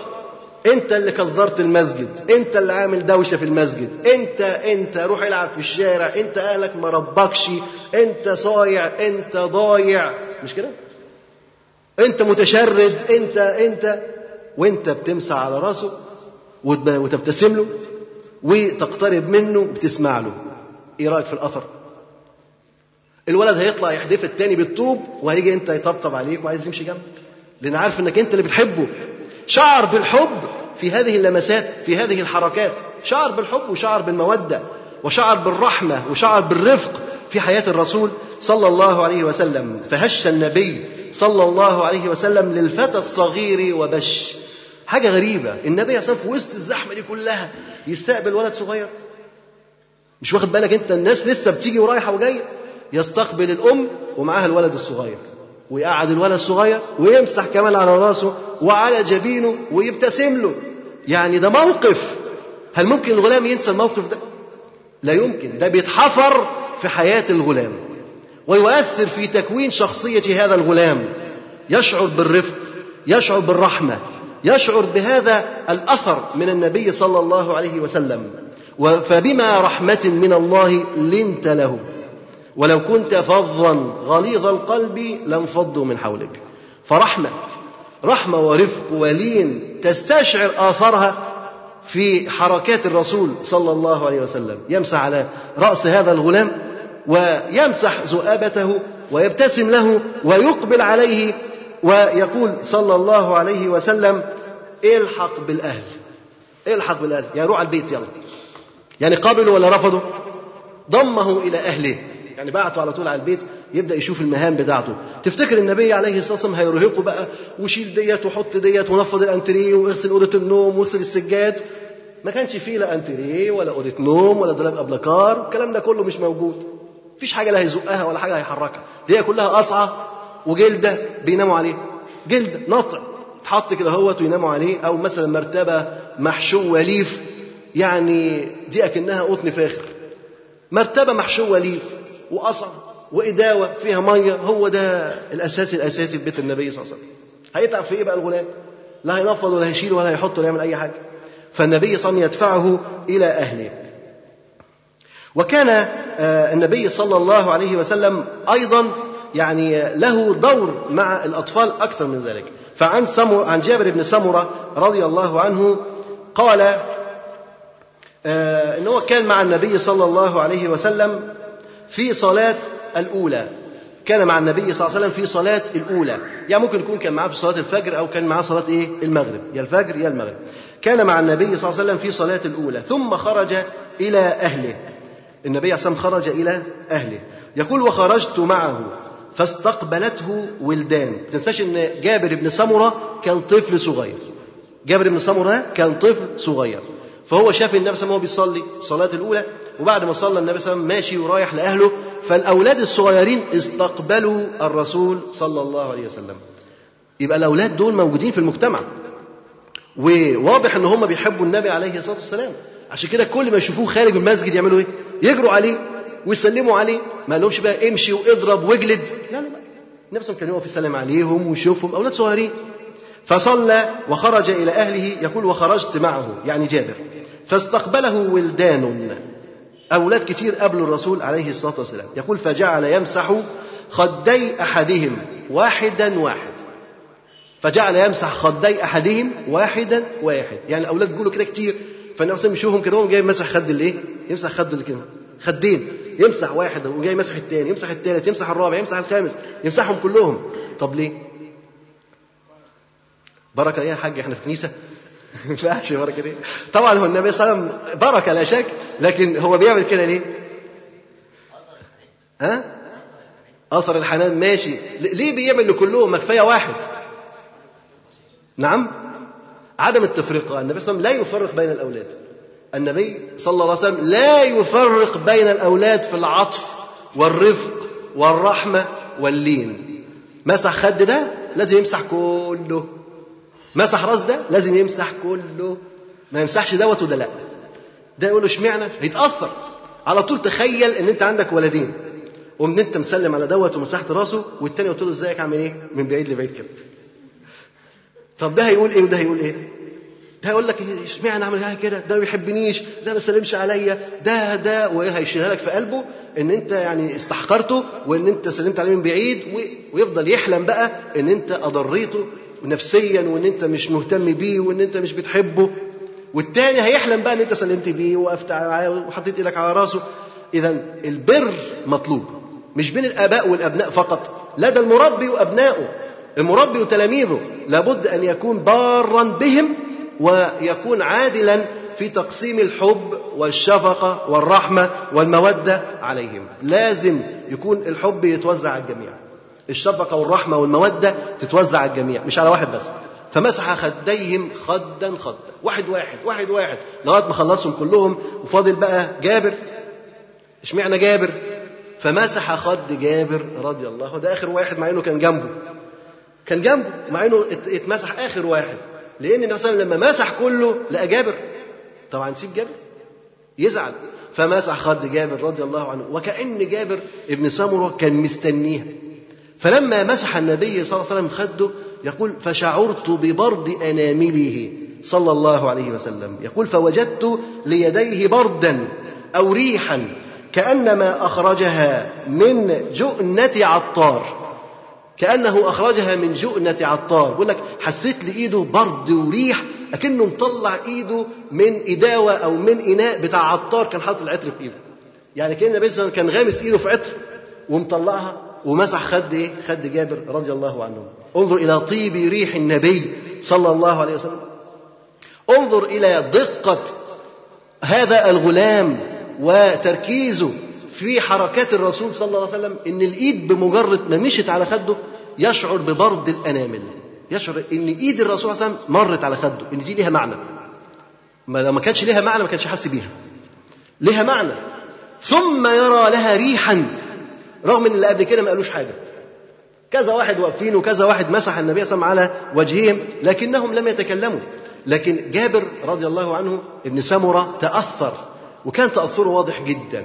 فيقول لك إن الإيد نفسها كان لها برد كان لها ريح حتى كأن النبي صلى الله عليه وسلم أخرجها من جؤنة عطار. كأنه كان إيه حاططها في مخزن عطار أو يعني إداوة كبيرة لرجل عطار. يقول فهش النبي صلى الله عليه وسلم للفتى الصغير وبش ومسح رأسه بيده الشريفة ومس ذؤابته بأنامله الندية وضمه إلى أهله. ألحقه إيه؟ ألحقه بأهله.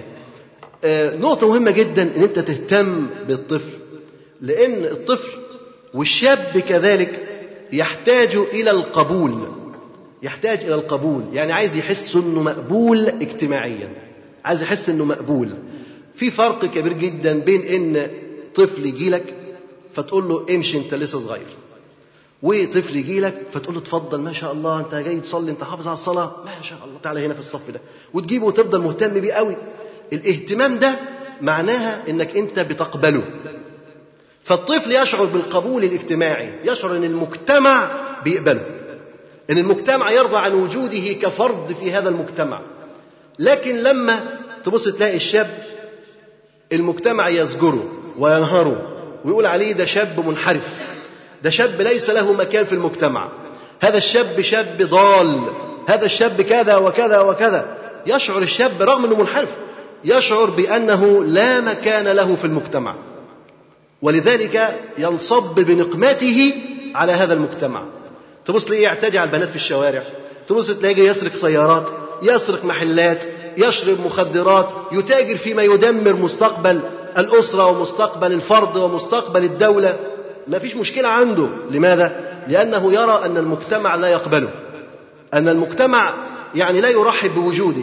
فلما الشاب يشعر بأن المجتمع مش عايزه وأن المجتمع يعني لا يهتم بوجوده كفرد في المجتمع فيكون نقمة على هذا المجتمع. فينصب بشروره على المجتمع فيفسد ويدمر ويعبث بممتلكات الأفراد والجماعات. وهذا لشعوره بأنه غير مقبول. لكن النبي صلى الله عليه وسلم لما يمسح رأس الغلام ويمسح ذؤابته ويلحقه بأهله يبقى ده شخص مقبول ولا غير مقبول؟ شخص مقبول. وحينما تشعر بأنك شخصية مقبولة اجتماعيا إذا لابد أن يكون لك دور في هذا المجتمع.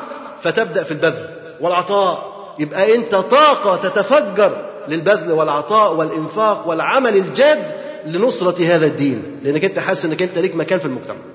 فالنبي صلى الله عليه وسلم يغرس هذا المعنى في الطفل الصغير منذ الوهلة الأولى وعنده عشر سنين لسه لكن يشعره بأنه شخصية مقبولة اجتماعيا وأن المجتمع يحتاج أمثالك. وإنك أنت بكرة تبقى أفضل بكتير. وستحمل هم الإسلام. ولذلك الطفل الصغير دوت ينفجر بالطاقة للبذل والعمل لدين الله تبارك وتعالى. فالنبي صلى الله عليه وسلم كان يهتم بتربية وتنشئة الأطفال وحسن استقبال الرسول صلى الله عليه وسلم. له أثر كبير جدا في تكوين شخصية الناس والأطفال بصفة خاصة. كان أنس بن مالك رضي الله عنه أو أنيس. أنيس ده إيه؟ كنية ولا دلع؟ ها؟ كنية ولا دلع؟ لا ده دلع. طب هو كنيته إيه؟ أبو حمزة. نعم كنيته كانت إيه؟ أبا حمزة. لكن كان النبي صلى الله عليه وسلم بيدلعه يقول له إيه؟ أنيس. يقول له أنيس. وفي نفس الوقت مكنيه بإيه بأبو حمزة بأبي حمزة. فهو ليه كنية وليه دلع. ليه؟ أنت طفل صغير محتاج يتدلع برضه. طفل صغير دلعه. لكن أنت تعامل الطفل الصغير إنه كبير وتعمل عقلك بعقله تقول الأخ الولد الصغير بيقعد في الحلقة بيتكلم. وأنت عايزه يعمل إيه يعني؟ شيء طبيعي إنه لازم يتكلم.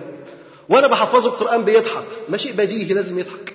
عادي. ممكن انت بتعمل مخارج الحروف هو عاجبه بقك وانت بتتحرك. ضحك. مفيش مشكلة. هذا طفل صغير لازم يضحك. فأنت استوعب إن هذا الطفل يضحك وإن هو ممكن يعمل أي حاجة. فالنبي صلى الله عليه وسلم يستوعب هؤلاء الأفراد. الاستيعاب ده مهم جدا. فكان النبي صلى الله عليه وسلم بيدلعه. لأن الطفل الصغير محتاج دلع. ولكن في نفس الوقت كان عامل له كونية. الدلع بيحسسه إن هو إيه؟ إنه عايش طفولته. عايش طفولته. عشان ما حدش يرفع عليك قضية ويقول لك أنت خالفت تعليمات ماما فلانة وقالت لك لأ واهتموا بالأطفال والطفل هيعمل لك قضية. لو أنت ضربته مع عشان نخرج من المشاكل الاجتماعية ديت فالطفل لابد أن يراعى ويهتم به. فكان بيتدلع. وفي نفس الوقت كان يكن كونيا ديت يعني أسد. بيكبره. لما تاخد كونيا يبقى أنت بالكبير بيكبره. فكان يكنيه وفي نفس الوقت يدلعه. مرة كده ومرة كده. وترى التوازن في تربية النبي صلى الله عليه وسلم. مش دايما عمال يدلعه يدلعه يدلعه يطلع الولا ميمي وتوتو وسوسو. وبعدين لا إحنا عايزينه يبقى ناشف يبقى قوي يبقى لازم مرة ياخد الأسماء دي هو في البيت وهو بيعمل موقف حاجة من دي. مش دايما هيفضل ندلعه. ده في المواقف ممكن ندلعه.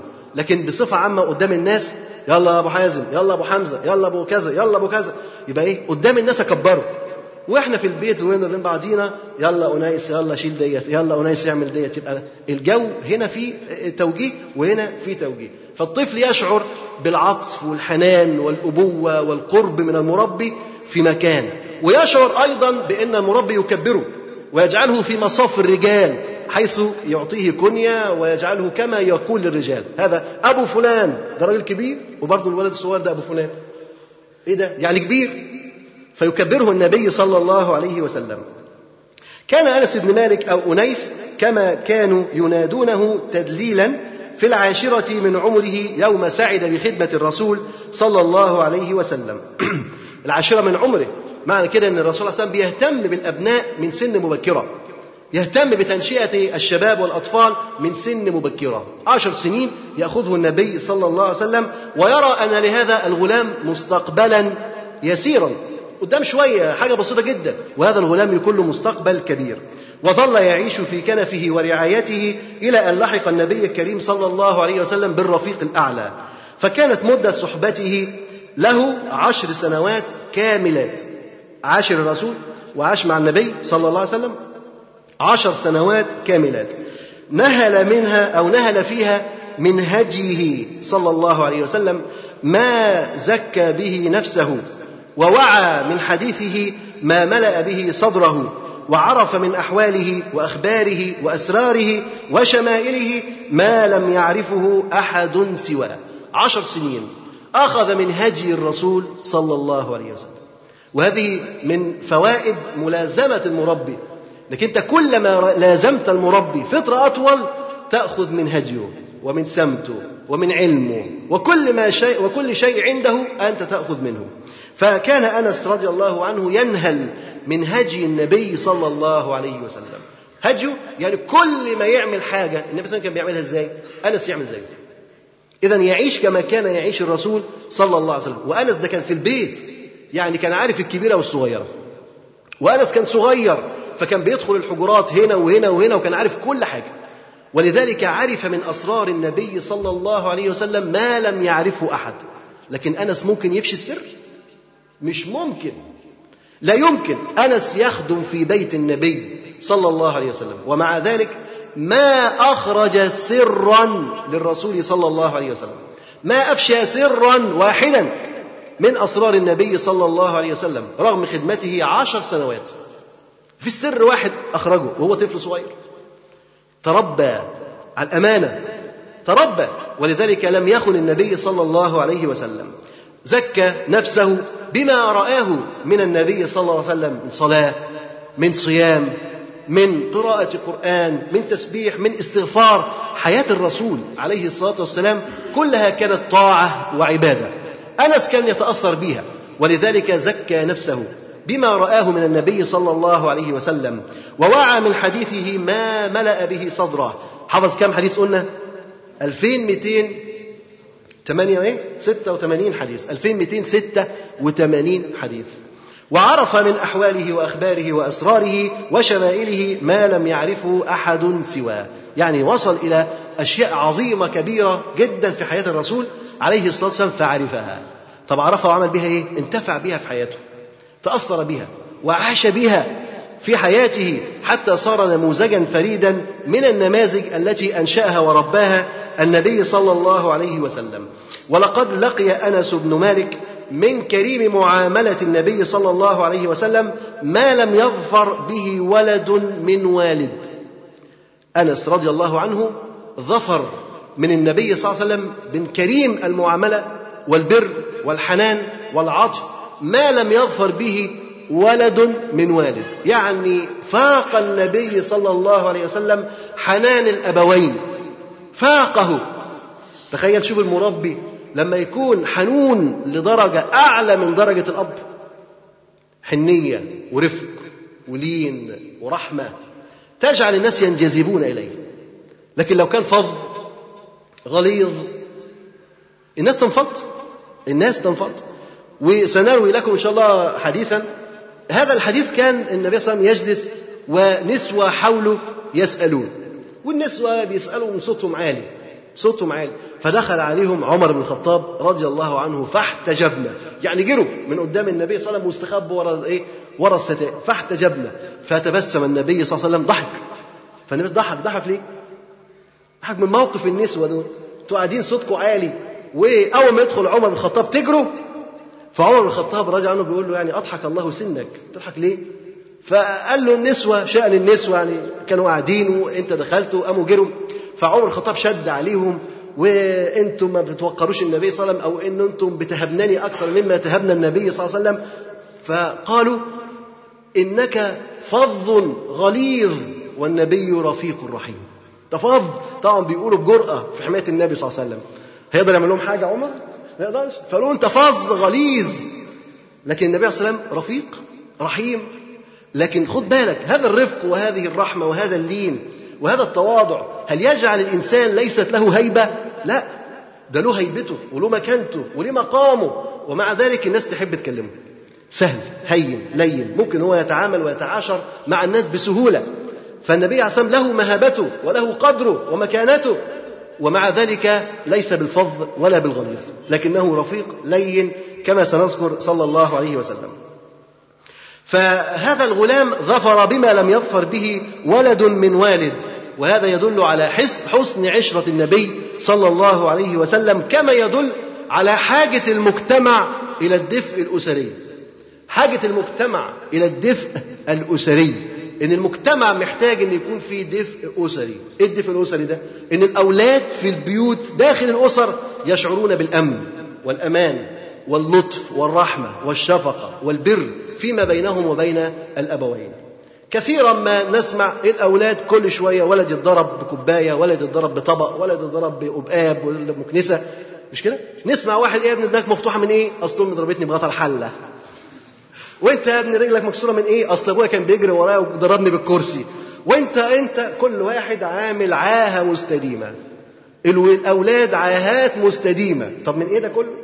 طبعا أكيد بيحصل ولا ابوه بيضربه بلوح بونت ولا حاجة ولا ابوه بيضربه بقلب طوب ولا ابوه بيشتغل معاه مثلا في الدكان ومحاسبه بالشاكوش كل الحاجات دي بتحصل طيب إيه ده؟ ده رحمة ده رفق تفتكر دي رحمة وده رفق وده بر؟ إذا الأسر تحتاج إلى هذا الدفء الأسري إن يكون في رحمة بين الآباء والأبناء ممكن يقول لك ما أنا برحم العيال بس أنا بضربهم من غيظي ما هو أنت تضربهم من غيظك يعني ممكن تكون. مثلا فقأت له عينا أو كسرت له رجلا. عملت له عاهة مستديمة. وأنت في الحقيقة تقصد بره. وأنت خايف عليه. عايزه يذاكر وينجح. قمت كسرت رجله بالكرسي. طب وبعدين؟ ما هو هياخد 21 يوم إجازة؟ مش راح يذاكر راح يسقط. ما جبناش حاجة ما عملتش جديد. فالحلول حلول غير ناجحة.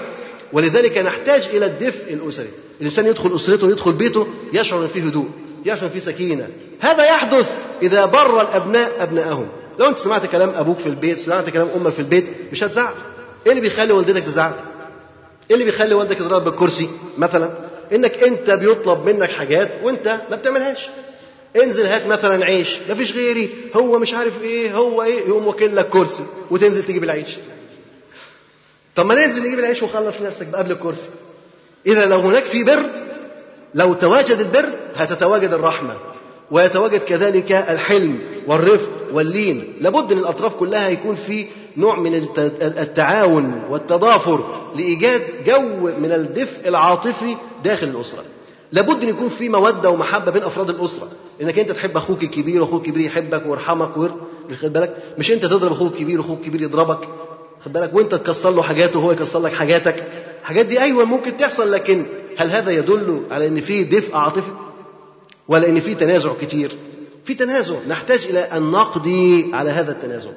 إلى الدفء إن يكون في جو من الروحانية جو من الحب والمودة جو من التسامي والتصافي بين أفراد الأسرة بحيث إن الإنسان لما يدخل بيته يشعر بالهدوء والسكينة والراحة والتوجيه السليم. فالمجتمع يحتاج في أسره إلى الدفء الأسري. النبي صلى الله عليه وسلم كان يحققه مع أنس رضي الله عنه. كان يحققه في توجيهاته. في كلماته في رحمته صلى الله عليه وسلم في رحمته صلى الله عليه وسلم في شفقته صلى الله عليه وسلم بأنس وبمن معه. وذاق من نبيل شمائله وجليل خصائله ما تغبطه عليه الدنيا. طبعا تخيل واحد أخذ شمائل النبي عليه السلام إيه رأيك؟ تغبطه ولا ما تغبطوش تغبطه. ده كان بيسمع ويشوف حاجات اللي بيعملها النبي عليه السلام ويطبقها. ما كانش في مجال أن يسمع ولا يطبق ده كان بيسمع ويطبق. فلنترك لأنس الحديث عن بعض الصور الوضاءة من هذه المعاملة الكريمة التي لقيها في رحاب النبي السمح الكريم صلى الله عليه وسلم. النبي صلى الله عليه وسلم السمح الجواد المعطاء صلى الله عليه وسلم. فهو أدرى في وصفها وأقوى. قال أنس بن مالك بيحكي لنا موقف بقى واحد. طبعا ما تنساش إن أنس طفل صغير عنده عشر سنوات. كان رسول الله صلى الله عليه وسلم في من أحسن الناس خلقا. وارحبهم صدرا واوفرهم حنانا. كم حاجة دول؟ ثلاثة ثلاث حاجات هو طبعا فيه خصائص كثيره جدا لكن أنس يذكر ثلاث رموز أساسية. يقول إن النبي صلى الله عليه وسلم كان من أحسن الناس خلقا حسن الخلق. هذا ما أثر فيه. وكان صلى الله عليه وسلم أرحبهم صدرا. صدر واسع. يستوعب المشاكل والخلافات والأزمات كان صدر واسع. وأوفرهم حنانا. يعني كان إيه؟ حنون عليهم في حنية في بر في شفقة في رحمة. يبقى أول حاجة حسن الخلق. الحاجات ديت هي مؤثرات في المربي الناجح. مؤثرات في المربي الناجح. عشان تبقى مربي ناجح لابد أن تتمثل أولا بهذا الخلق الخلق الحسن أخلاق والنبي صلى الله عليه وسلم إنما بعثت لأتمم مكارم الأخلاق. فالنبي صلى الله عليه وسلم كان خلقه القرآن. أول شيء في التوجيه والبناء الأخلاق. لابد أن الأخلاق تكون حسنة مطابقة لما أتى به النبي صلى الله عليه وسلم. ثم رحابة الصدر. لازم يكون صدرك واسع. مش ممكن يكون المجتمع خالي من المشاكل. مش ممكن. اذكر لي أي مجتمع يخلو من المشكلات. مجتمع أسرتك مجتمع. مدرستك مجتمع الشارع مجتمع العمل مجتمع. ماشي؟ في مجتمع خالي من المشكلات؟ لا يمكن. في شخص خالي من المشكلات؟ برضه لا يمكن. أنت وأنت تربي الفتيان لابد أن يكون عندك سعة صدر. لازم تستوعب مشاكلهم. تسمع من ده مشكلة وتسمع من ده مشكلة وتسمع من ده. ممكن مش المشاكل تكون بالنسبة لك صدمات. مش متخيل إن الواد ده يعمل كده. ولا دوت يطلع منه كده ولا ده يعمل كده. انت مش متخيل. لازم تتخيل. لازم تتخيل يعني لازم يكون عندك سعه صدر. لازم صدرك يبقى واسع. يبقى واحد يعمل مصيبة وانت تاخدها بصدر لين على مهلك. مش معنى كده انك انت ما بتحسش أو انت مش متأثر أو انت مش متضايق. لا متضايق جدا.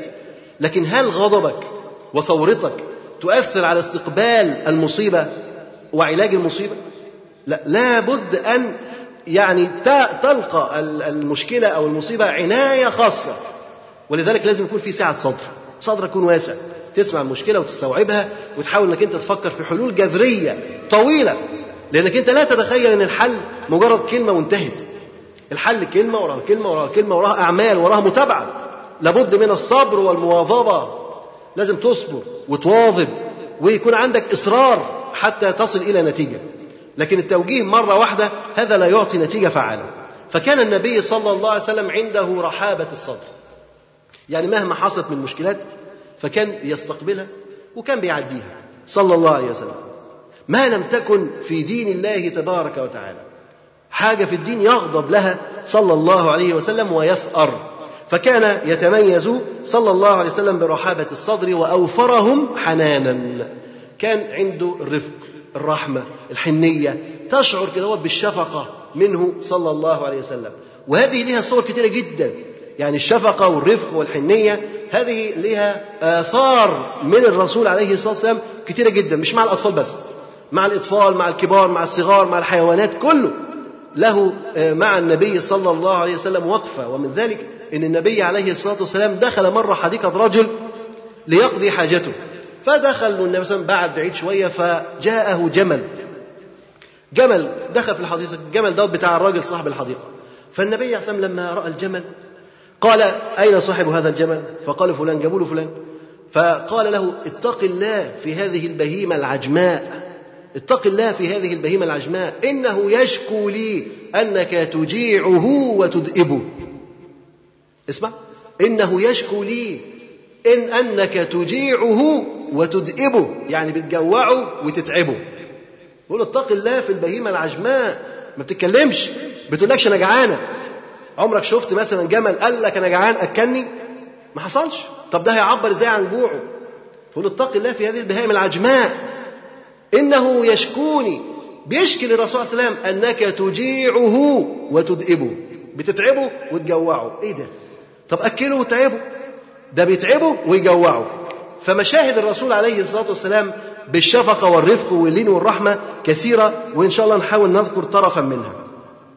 فقد أرسلني يوما لحاجة. أنس بيحكي بيقول لك إن الرسول عليه الصلاة والسلام أرسلني يوما لحاجة. فخرجت وقصدت صبيانا يلعبون. النبي صلى الله عليه وسلم قال له روح هات حاجة اعمل حاجة. أنس في نص الحديث بيقول وكنت لا أريد أن أذهب. يعني هو ما كانش ناوي يذهب. يعني النبي صلى الله عليه وسلم قال له روح وهو مش ناوي يروح. من أولها مش ناوي يروح. بص الحديث نفسه عن أنس رضي الله عنه قال كان رسول الله صلى الله عليه وسلم من أحسن الناس خلقا. فأرسلني يوما لحاجة. فقلت والله لا أذهب. هو في نفسه كده أهو قال والله ما أنا رايح. بينه وبين نفسه عيل صغير. قال والله ما أنا رايح. قلت والله لا أذهب. في وفي نفسي آه أن أذهب إذا أمرني النبي صلى الله عليه وسلم إذا يعني لما أمرني به؟ يعني قلت والله ما أنا رايح. بس في نفسي برضه ليه؟ يعني عايز أروح للحاجة اللي أمرني بها النبي صلى الله عليه وسلم. يقول فخرجت حتى أمر على صبيان. خرج وهو مر على إيه؟ على شوية أولاد بيلعبوا. تخيل واحد راح يشتري مثلا ابنك راح يشتري لبن. لقى العيال بيلعبوا. هيعمل إيه؟ هيسيب اللبن ويروح يلعب. فده اللي حصل. إن أنس رضي الله عنه رايح في مسألة في مطلب في مهمة للنبي صلى الله عليه وسلم فوجد الأولاد الصبية بيلعبون. فقام جاي نسى الموضوع اللي هو كان رايح فيه وقام جاي رايح إيه؟ رايح يلعب. طبعا ابنك ممكن يروح يلعب تضيع الفلوس. يجي لك يقول لك الفلوس ضاعت ومش عارف إيه ويعمل عليك تمثيلية كبيرة وأنت مش فاهم إنه كان بيلعب. لازم تكون واخد بالك إن الواد ده كان بيلعب. جاي لك عرقان وش أحمر جسمه سخن. أكيد كان بيلعب. ولا كان سخن من كتر البكاء. لا أكيد كان بيلعب. أنت افهم يعني خليك أنت راجل حساس وافهم بسرعة. ضيع الفلوس وجاي بينهج وش أحمر تفتكر من إيه؟ من لعب والفلوس ضاعت. يا إما ممكن يجي لك مش عرقان كان في البلاي ستيشن بقى الأيام ديت من غير عرق. يتعب ويضيع الفلوس من غير عرق. بس أنت افهم إنه راح لعب. فأنس رضي الله عنه لما مر وجد صبيه يلعبون فاتجه إليهم يلعب معهم. ولم أذهب إلى ما أمرني به. ما راحش. فلما صرت إليهم شعرت بإنسان يقف خلفي ويأخذ بثوبي. هو في وسط العيال بيلعب. بص لقى إنسان واقف وراه وماسك ثوبه. هو في نص الحديث وأخذ بقفايا. يعني ماسكه قفاه طبعا عيل صغير وده اتمسك من قفاه كده. فإيه إن مثلا أخذه من قفاه أو أخذ ثوبه. يقف خلفي ويأخذ ثوبي. فالتفت فإذا رسول الله صلى الله عليه وسلم يبتسم. يبتسم.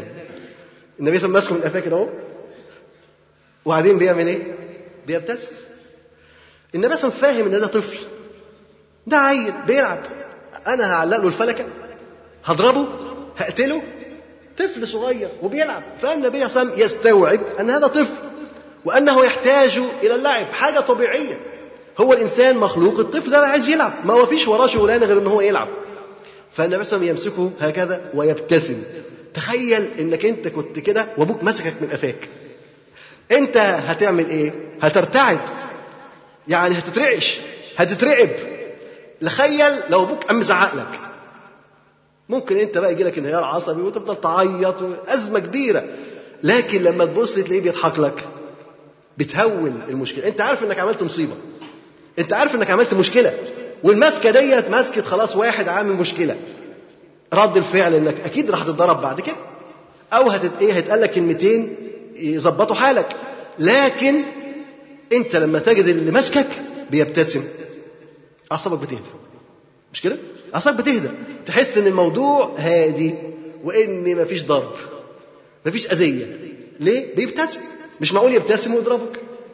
فالنبي عليه الصلاة والسلام مسكه وابتسم صلى الله عليه وسلم. انتبه النبي صلى الله عليه وسلم مربي. كل حركة بيعملها تربية. كان ممكن يمسكه ويقول له إيه يا أنس اللي عملته ده؟ وأنس يا عيني يتخض ويزعل ويتكرب ويكون محزون. تخيل أنت لما واحد بيحبك وأنت بتحبه جدا جدا يزعق لك ولا يضربك. أنت هتزعل جدا ولا لأ؟ يعني تخيل مثلا لو أنت ليك ابن في البيت بيحبك جدا جدا ومش متخيل إنك أنت تزعق له ولا تضربه. جيت مرة لقيته كسر حاجة أو ما أعمل أي حاجة قمت ماسكه ضربه ومزعق له. قد إيه الضرب والزعيق ده بيبقى له أثر كبير جدا جدا في نفسه؟ ضخم لأنه ما كانش متخيل إنك أنت تضربه ولا إنك أنت تزعق له. ولذلك بيبقى لها أثر وصدمه عنيفة. فهو بيحب الرسول عليه والسلام حب شديد جدا. فلو أن النبي صلى الله عليه وسلم آلمه بالضرب أو بالقول لكان لهذا اثرا سلبيا في تكوين شخصية أنس رضي الله عنه. لكن النبي صلى الله عليه وسلم لعلمه وفقهه وحلمه ولينه يستوعب هذا الحال إن ده طفل صغير. بيمسكه طبعا ماسكة ترعب وفي نفس الوقت بيبتسم. يبتسم صلى الله عليه وسلم. ويقول يا أنيس أذهبت حيث أمرتك؟ فهو واضح أنه ما راحش. ولا إيه؟ واضح. مش معقول يكون راح جاب العيش وحطه على العارضة لا ده ما راحش خالص. ما راحش. فالنبي عليه الصلاة والسلام بيسأله يا أنيس. الله ده بيدلعه. المفترض في الموقف ده يقول له يا أنس رحت ولا ما رحتش؟ عشان يغلظه ويعنفه. لكن ده بيقول له يا أنيس. يعني لسه في دلع لسه في ود لسه في محبة.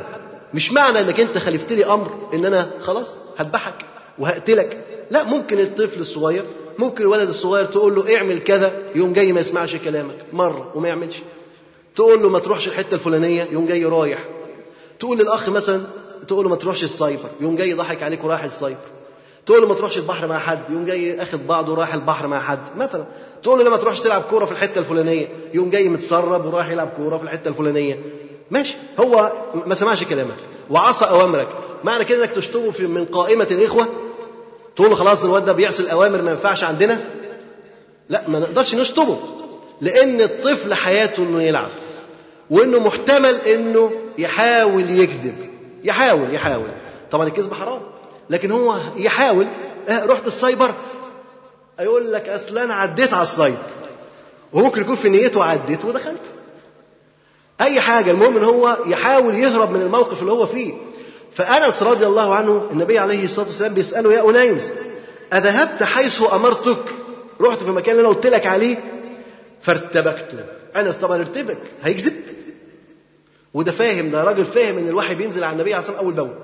هيكذب. مش ده الخلق اللي اتعلمه من النبي صلى الله عليه وسلم؟ يقول فارتبكت وقلت نعم إني ذاهب الآن. يقول له نعم راح له شباب. شوف فطانة الطفل عشان ما يكذبش. يقول له نعم نعم راح دلوقتي راح دلوقتي. يعني هو ما قالش أنا ما رحتش حتى لا يعصي أمر النبي صلى الله عليه وسلم. فقال نعم إني ذاهب الآن. فالنبي صلى الله عليه وسلم يبتسم لهذا الموقف. طبعا تربية.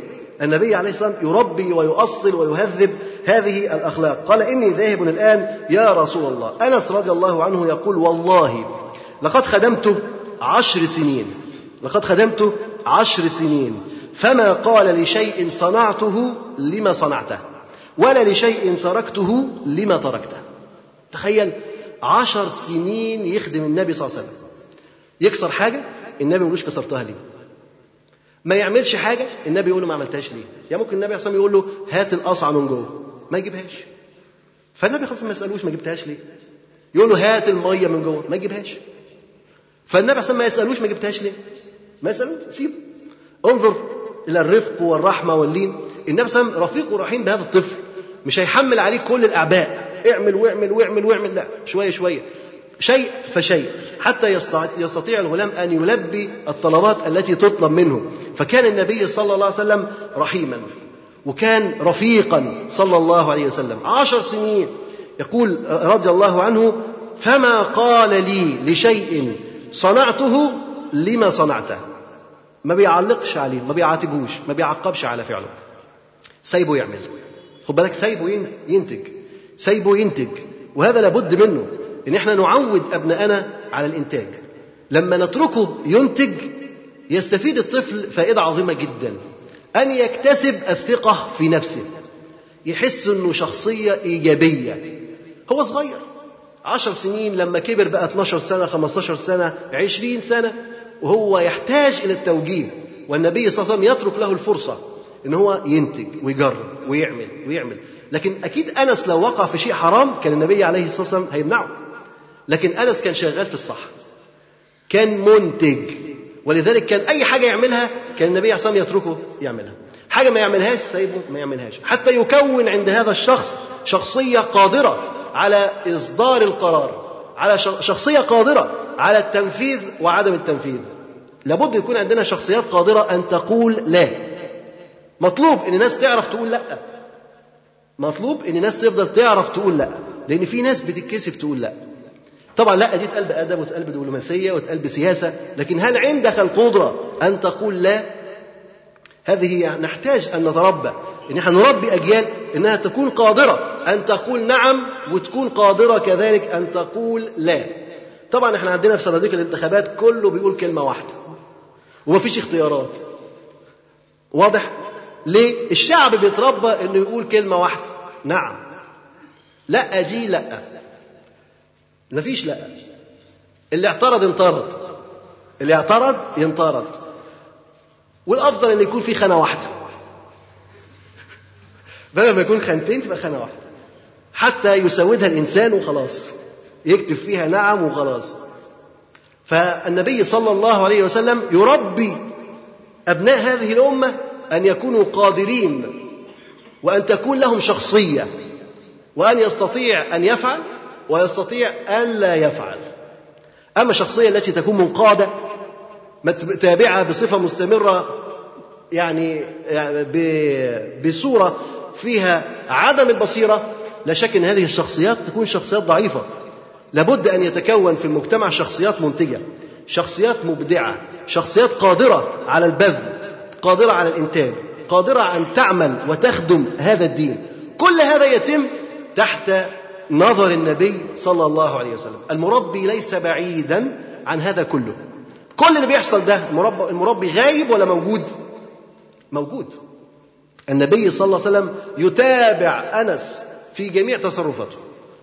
في جميع حركاته يتابعه النبي صلى الله عليه وسلم. ولذلك أنس تربى على يد الرسول صلى الله عليه وسلم فكان صلى الله عليه وسلم رحيما به وشفوقا صلى الله عليه وسلم. يقول أنس رضي الله عنه لقد خدمته عشر سنين فما قال لشيء صنعته لما صنعته ولا لشيء تركته لما تركته إن شاء الله نكتفي بهذا القدر والأسبوع القادم بإذن الله نستكمل هذه القصة وننظر في باب الرفق وسبحانك اللهم وبحمدك أشهد أن لا إله إلا أنت أستغفرك وأتوب إليك.